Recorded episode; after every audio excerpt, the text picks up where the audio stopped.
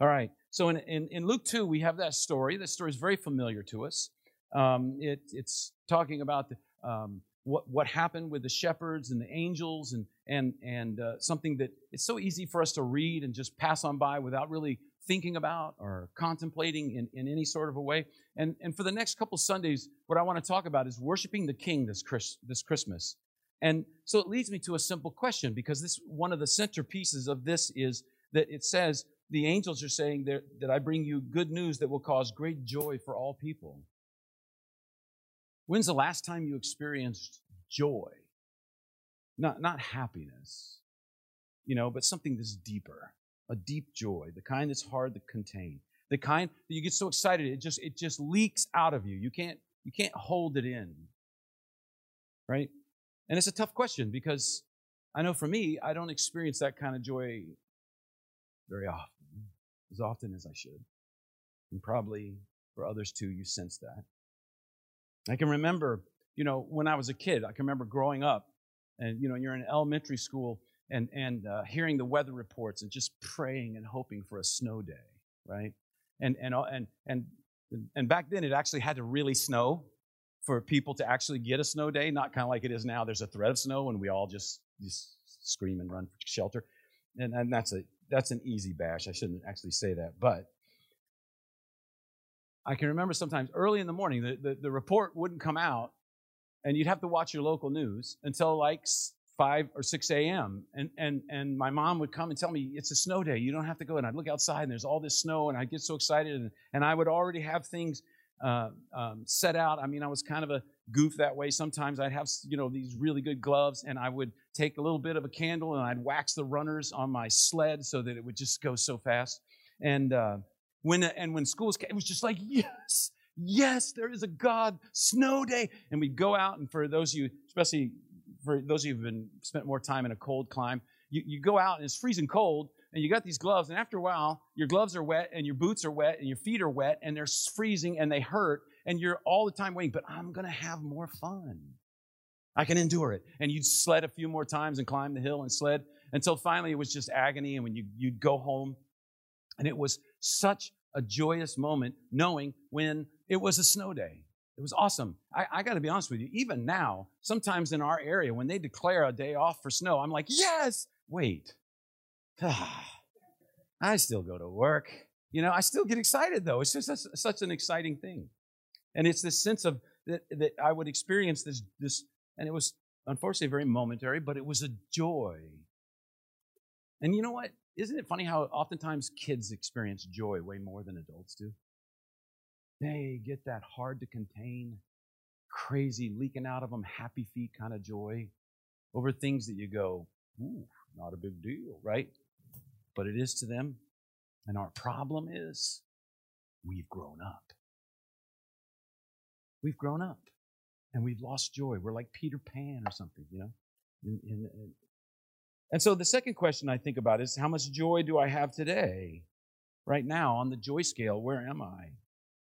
And I know you can think, well, this is great, Bob. You say you're going to talk about joy, and you're actually depressing all of us because we don't have that joy that you're, you're building up in front of us. But Christmas is about good news of great joy. And so if we're missing joy, it's because somehow we're missing the news. We don't understand it, or we've become too used to it. We've grown up to it. And it's just kind of it, the thing. And so I think about this. They said this is good news will cause great joy for all people to these shepherds. But good, great news for all people. I mean, it's just for them back then? No, of course not. It's for us. And I think the key for us is here is we're going to take a short look at the Christmas story over a few weeks, and we're going to focus on this, this joy and, and, and worshiping because they're intimately tied. You can't break those apart. And that is how we begin to experience the great joy that they knew back then and that is still available now. Now, especially around the church, we tend to think of worship as exclusively what we do when we attend a service, and that is a part of worship. That's called corporate worship. And the Bible does command us not to neglect corporate worship. He says you have to gather together regularly with believers and worship. But that's not the extent of worship. Because if you look at Scripture, the definition is, is, is much bigger than that. much more exhaustive. In, in Romans 12, 1, a familiar verse for a lot of people I know, he says, Therefore I urge you, brothers and sisters, in the view of God's mercy, to offer your bodies as a living sacrifice, holy and pleasing to God. This is your true and proper worship. Offer yourself. This is the worship I'm calling you to. Your bodies, your everything, he's saying. Give it to him. That's the worship. That's a kind of worship. So, a simple definition of worship, I want to give this to you. Worship is responding to God for who He is and what God has done for us. Worship is the response for us beginning to understand who God is and what He's done for us. It is the natural response. It's not an unnatural response. It's a very natural response, that type of worship. And if you look at Scripture, the definition of worship is so much bigger. It's, it's so huge. And, and, and this is just a very simple definition. We could fill it out even more. And so as we look at the Christmas story and we start to think about this, we have all these different players. We have Mary, right? We have Joseph. We have the Magi. We have the angels. And these characters are all responding to God for who He is and for what He has done in the birth of this child, His Son, Jesus. They're responding. The angels are responding. They see it and they just can't help themselves. They sing. And what happens? The glory shone round about the white, it leaks out. God's glory just leaks out when his people do joyful celebration, when his people live in joy. And so, how do they respond? Mary sings her song. We have that, we, uh, this, this beautiful song that Mary writes. And then the Magi, they bring their gifts. The, the shepherds, what, what they? They can't stop telling people. They're telling everyone. And there's this mysterious little boy that just keeps playing his drum, you know, bum, bum, bum. And the kid, obviously, he's never been around a newborn before. When our kids uh, were younger, once one Christmas we decided to give them all a musical present. They, a lot of them were very, very musical. And so Derek um, got a guitar, and Holly got a big keyboard. Reagan, I think Reagan got a little recorder. It was like, ugh, we missed on that one. And uh, our son Cody got a drum set. And uh, so, so Christmas afternoon, we're outside. Our neighbors come out and we're saying, "Hey, how are you?" You know, blah blah blah. I say, "Yeah, we got instruments." Our son got a drum set, and they were like, "Oh, we know." we know. And we're like, oh, drum set. Yeah, I gotcha. So there's these all these people reacting. And then there's the angels. And what are the angels' response? Their response is great joy. All right, the uh, iPad shut off, so you're just going to have to help me with the, with the uh, screen. So I want to go to, um, but the angel said to them, Do not be afraid. I bring you good news that will cause great joy for all people good news that will cause great joy for all people. Our culture is all about joy. I don't know if you noticed that, but our culture is all about that, especially this time of year. I mean, the amount of movies that are put out now, low quality, B level movies that start with that, but they always end in a joyful. I mean, my wife and I were going through Netflix, right? And they give you a little description, you know, and it says, Sarah and Ned are from two different parts of town, yet somehow they find each other. You know, and it's just that theme every time over and over. It will make I can't I can't watch it. It's just it's but we want people, oh, that joy, that joy. We put it on coffee cups. We put it on t-shirts. We put you can go to Bed Bath and Beyond, and here's a picture of a joy pillow you can get at Bed Bath and Beyond, $29.95. And you can see this. Oh, you can okay, if you can see it, I can't see it. You can see this joy pillow. Universally, our culture wants this.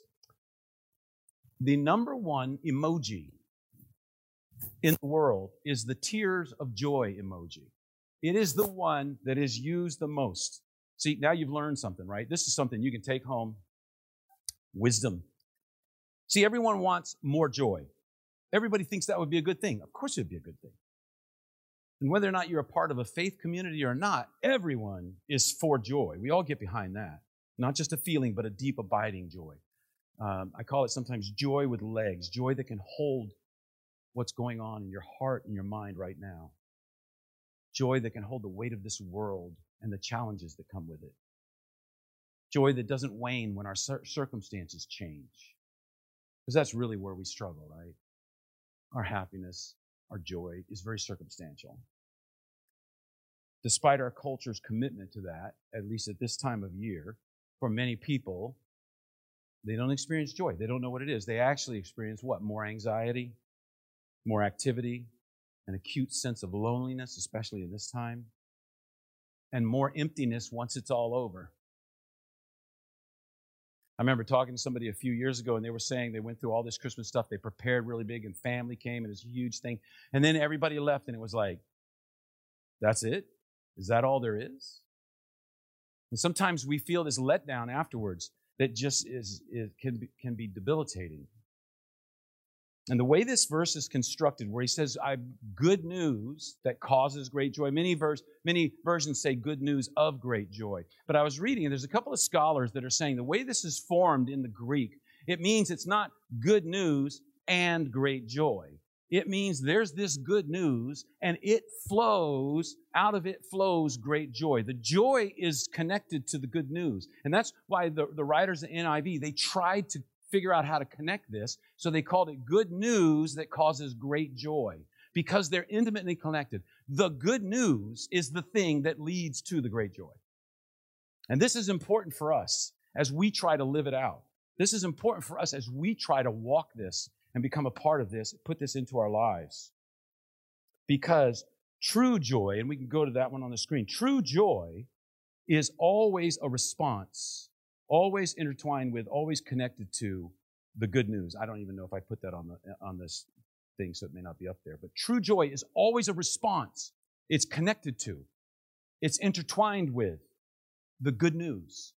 You can't have one without the other. It flows. And that's very important for us to understand. I love what uh, C.S. Lewis, he writes about this in his book, Surprised by Joy. You know, C.S. Lewis had this brilliant mind, and he had a reputation for being, uh, even before he was a Christian, be, being unflinchingly honest. And in this book, he, he recounts his search for joy. And he spent very, uh, a lot of years of his life as a committed and thorough atheist. He grew up in the church, and he didn't like the rigidity, he didn't like the way it was done and what he saw there and experienced as a kid. And so he, he became an atheist. And in his book, he recounts how largely this word joy, it was joy that led him back to faith. He could find no other lasting source of joy outside the person of Jesus Christ. See, Lewis discovered after years of searching what the angels are saying is true good news that causes great joy he realized it's connected. I'm never going to find it apart from Jesus Christ. And so, as we look at the angels, the scripture tells us the glory of the Lord shone round about them. Now, that's something we all know. It's easy to pass over. We're so used to it. But that word glory in the Greek is the word doxa. One of my Greek professors, um, he used to say, You got to remember this word. This word is so key for you. And so he would have this drawing of a duck with a halo over it, and he called it his doxa duck and then somebody made him one and everything. And so that to this day, I know exactly what I, I can remember 45, 50 years later to this day that duck with the halo, the doxa duck. It's a little bit like the Aflac duck, but it had a halo. And he would say, I want you to remember. And he would go into detail on why this word is so important because the word doxa in the Greek, it implies a weightiness, it implies a heaviness, it implies an abundance. And when we were looking in John 1, we saw that the glory came in the person of Jesus. The brightness of God, the weight of God, the density of God, the wisdom of God, the power of God was all wrapped up in Jesus. The glory. And so we have this new reality. Jesus has started something that totally changes people. And so the question for us today is the source of this reality, of this good news. What makes it so good? You know, Isaac Watts wrote, a, wrote the song that we sing a lot of times, Joy to the World. In uh, 1719, he wrote that song. He wrote 750 songs. So if you're worried about how your life is going, look how many it took before he hit a big one, right? So, so don't feel too badly. But he wrote Joy to the World, and it is, it is the most published Christmas song in, in, in North America. It's an indicator of how starved our world is for joy. And he based it, interestingly, on Psalm 98. And Psalm 98 became the psalm that, that keyed for him joy to the world. Psalm 98 says like this, sing to the Lord a new song, for he has done marvelous things. He has worked out his salvation. The Lord has made his salvation known and revealed his righteousness to the nations, to all the nations. Remember when we were in John 1? This is for all people. He remembered his love and his faithfulness to Israel, and the ends of the earth will see the salvation of our God. Shout for joy to the Lord, all the earth. Burst into jubilant song with music. Goes, and so it's this idea, it's joy. It's joy. He's saying this is what's happening. And Isaac Watts wrote about that because that psalm impacted us. And the psalmist wants us to see that there's a collision, there's a new reality that's coming. We talk about it as in the past as we live in the world that's real and God is in the ideal. And now the ideal has burst through to the real. And there's this collision. There's a new reality. And this psalm talks about this. It talks about what Jesus will do salvation for all the earth. He will go to the cross. He will overcome death, and his victory will be your victory. And he will extend this invitation to everyone to shepherds, to Jews, to Gentiles, to the best people, and to the worst people, to you and to me. It's for everyone. Psalm 91 is a revolution, 98 is revolutionary in that. It says it's for everyone. He will guarantee a love over your life unlike anything you have ever known or experienced before. A love that's unconditional, a love that knows no limits, a love that chases you down, a love that is faithful. He will not stop pursuing and breaking into this world until peace and shalom will be restored and every tear is gone and every heart is full. This is the new reality of what's happening in this world. This is what's happening. Beginning, we're hearing the faint rumblings in the Muslim world. People are waking up. Jesus is breaking through.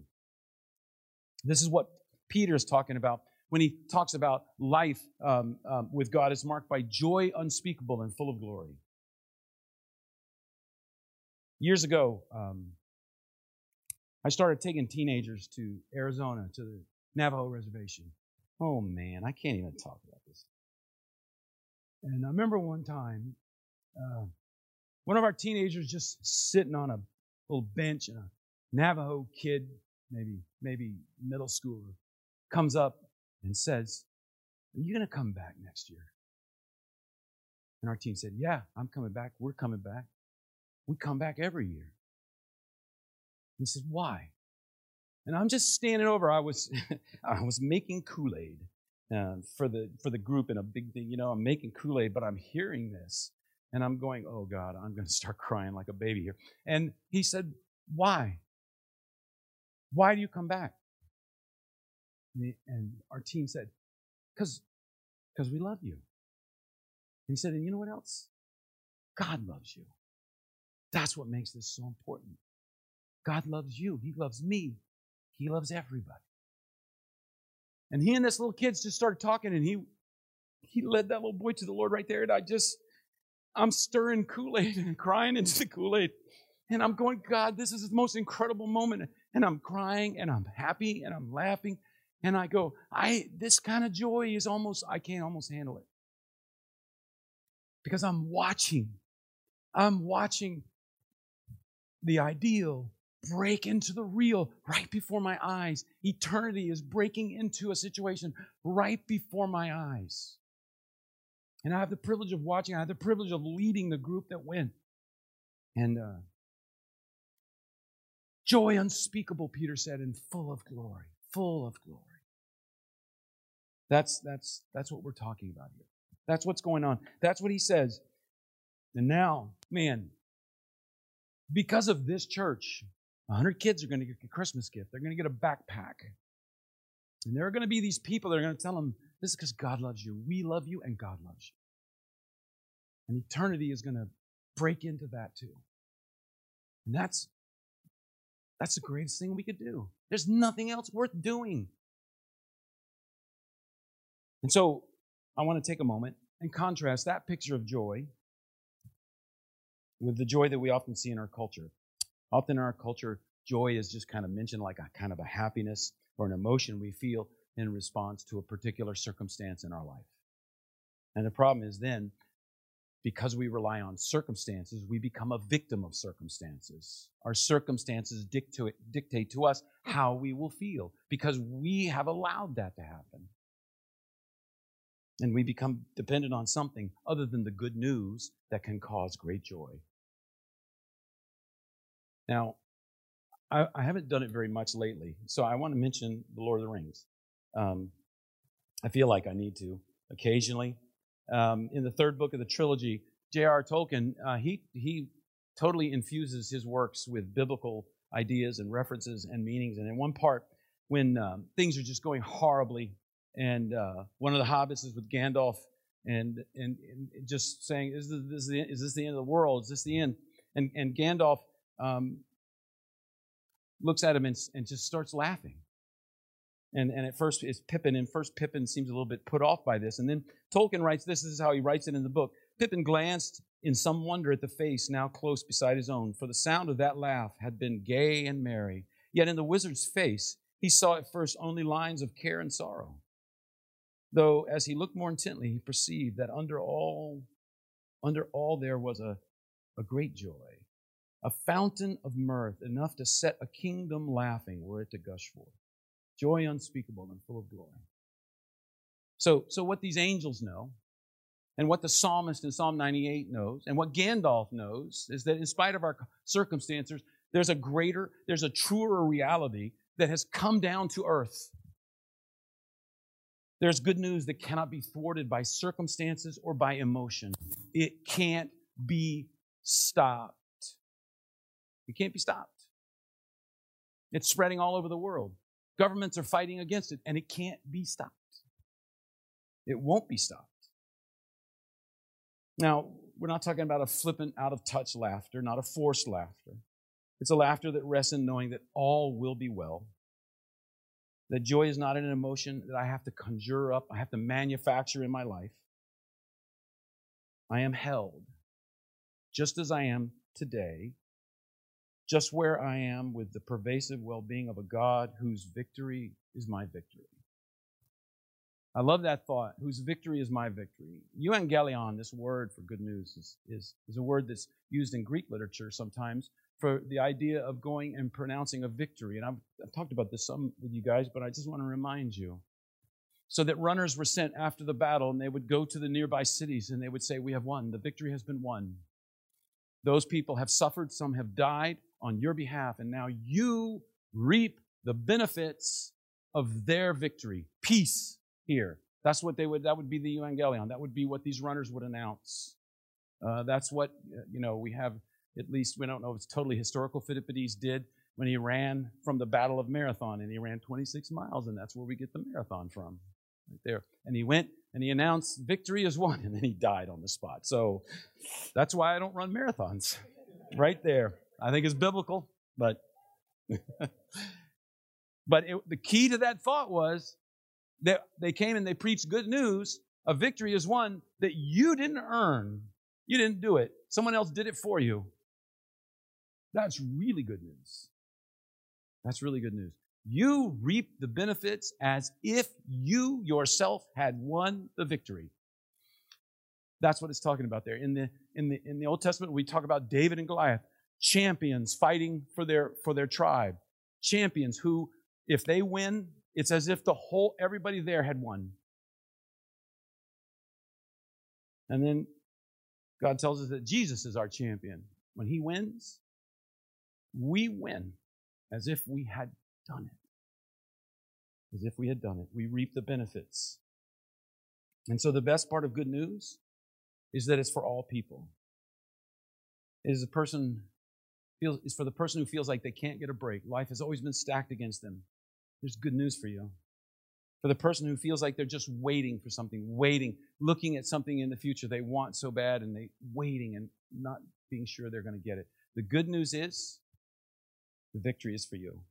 For those who are overwhelmed with anxiety, depression, or fear, for the parent who is just tired, for a woman who suffered a miscarriage and is living with great grief, for a man who feels like he's just living one day to the next without any greater sense of purpose in his life, there is good news for you. Good news that causes great joy. And so, there is this reality that Jesus has broke down into our world. There is unspeakable joy for us. So, three quick ideas on that and kind of practically thinking about applying it. The first one is we need to be saying yes to this new reality. The biblical word for saying yes is repentance, a change of mind, to turn around. One scholar put it this way he said it literally means to think differently after being with. To think differently after being with. That's, that's repentance. John was teaching, this is what John was teaching. He was teaching the kingdom of God has come near. Repent and believe the good news. He was telling them, repent, turn around, say yes to the good news. The good news is the cause of joy. Repentance is the gateway that leads to it. Christmas brings us a new reality. The question is will we say yes to God's new reality or we just go on being the same? But we have to be honest because saying yes to something means, literally, we're saying no to something else. Saying no to our own kingdom, right? We're saying no to our own pride saying no to our own selfishness, our own indifference, our own entitlement, saying no to the barriers of joy, saying no to those things that rob us of joy. We talked about this not too long ago about comparison. Comparison is the robber of joy. Anytime you compare yourself with someone, you lose joy. You may compare yourself and think you're better than them, and then you get puffed up there's no joy in that. You compare yourself to someone else and you think that you're worse than them. Then you're you just I'm, I'm worthless. I'm nothing. And there's no joy in that. Comparison is the robber of joy. So saying no to those things, those barriers of joy. Saying yes, when does that begin? It begins when a person becomes a believer, understanding what Jesus has done for me and accepting it, accepting Him as my Savior. But then, oftentimes and for Christians, we say, you know, I've done that, but I'm not living that kind of joy. I want that new reality. It means saying yes. It's not just something we do when we first decide to follow Jesus, it's an ongoing daily thing that has to become a part of our life of saying yes to Him, of getting up in the morning. And I mean, this is not necessarily what, but getting up in the morning and just saying, God, today is your day. I want to follow you today. Help me do that. Saying yes to Him doing it with every, every choice we make. Well, I let more of God's way into my life. And you just think about how cool it would be if we all made a commitment to that to people here, people at home. And this church was a place that was known for its great joy. And when people heard the word Christian, they, they, they first and foremost would think of the joy that's associated with this place. Not, not judgment, not some sort of agenda, but real joy. It's marked by forgiveness, selfless love, compassion, and concern for the least of these. That's why I'm so excited about some of the things we're doing. Because when we talk about the least of these, those are the people who can never tell us thank you. Those are the people who will never be able to come and repay you in any way. When we work with the port ministry with the homeless, they never, they, they, they may say thank you, but they can't repay us in any way. When you give gifts to children whose parents are in prison, they can't repay you in any way. When you send gifts to kids in an incredibly poor part of the world where for many of them, two thirds of the Navajo reservation, they don't have electricity and they don't have running water.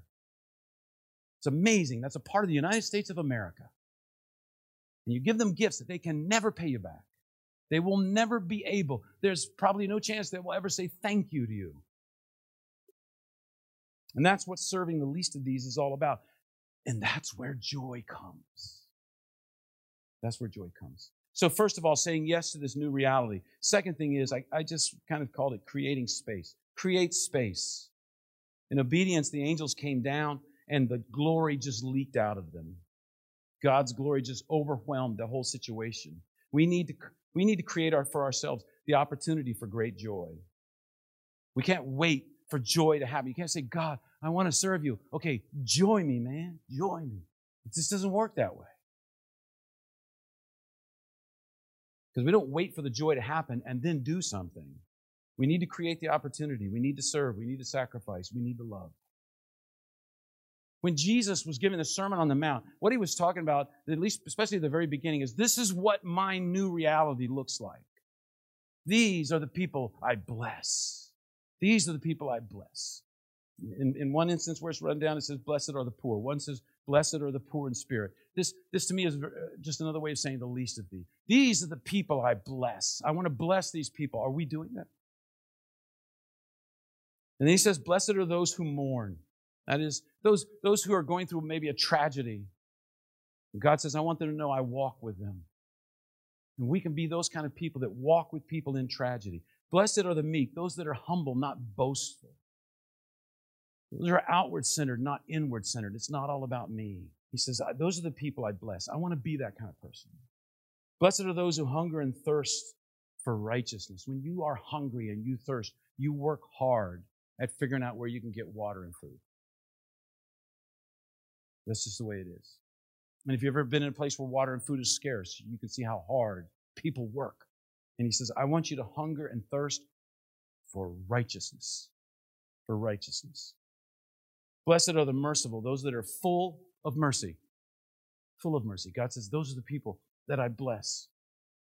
Blessed are the pure in heart. They have no guile, they have no agenda, they have no ulterior motives. The pure in heart. Blessed are the peacemakers, the people of peace. What is that? What is a peacemaker? That is a person who has the ability and the willingness to listen to both sides uncritically. Just listen to both sides and try to find common ground for them. That's what a peacemaker is. And he says, That's kind of people I want. Not people who, who, who ruin peace. I want people who create peace. Blessed are those who are persecuted because of righteousness. If we live for God, there will be pushback. There will sometimes be persecution. Sometimes even from people who are Christians. And he says, You are blessed. You are blessed when that happens. These are the people. And when we when I talk about creating space, it's this idea that we become involved. We try to become people like this, or we become involved with people like this. We look for opportunities. We create opportunities. Sometimes you can just create opportunities. And it may be something as simple.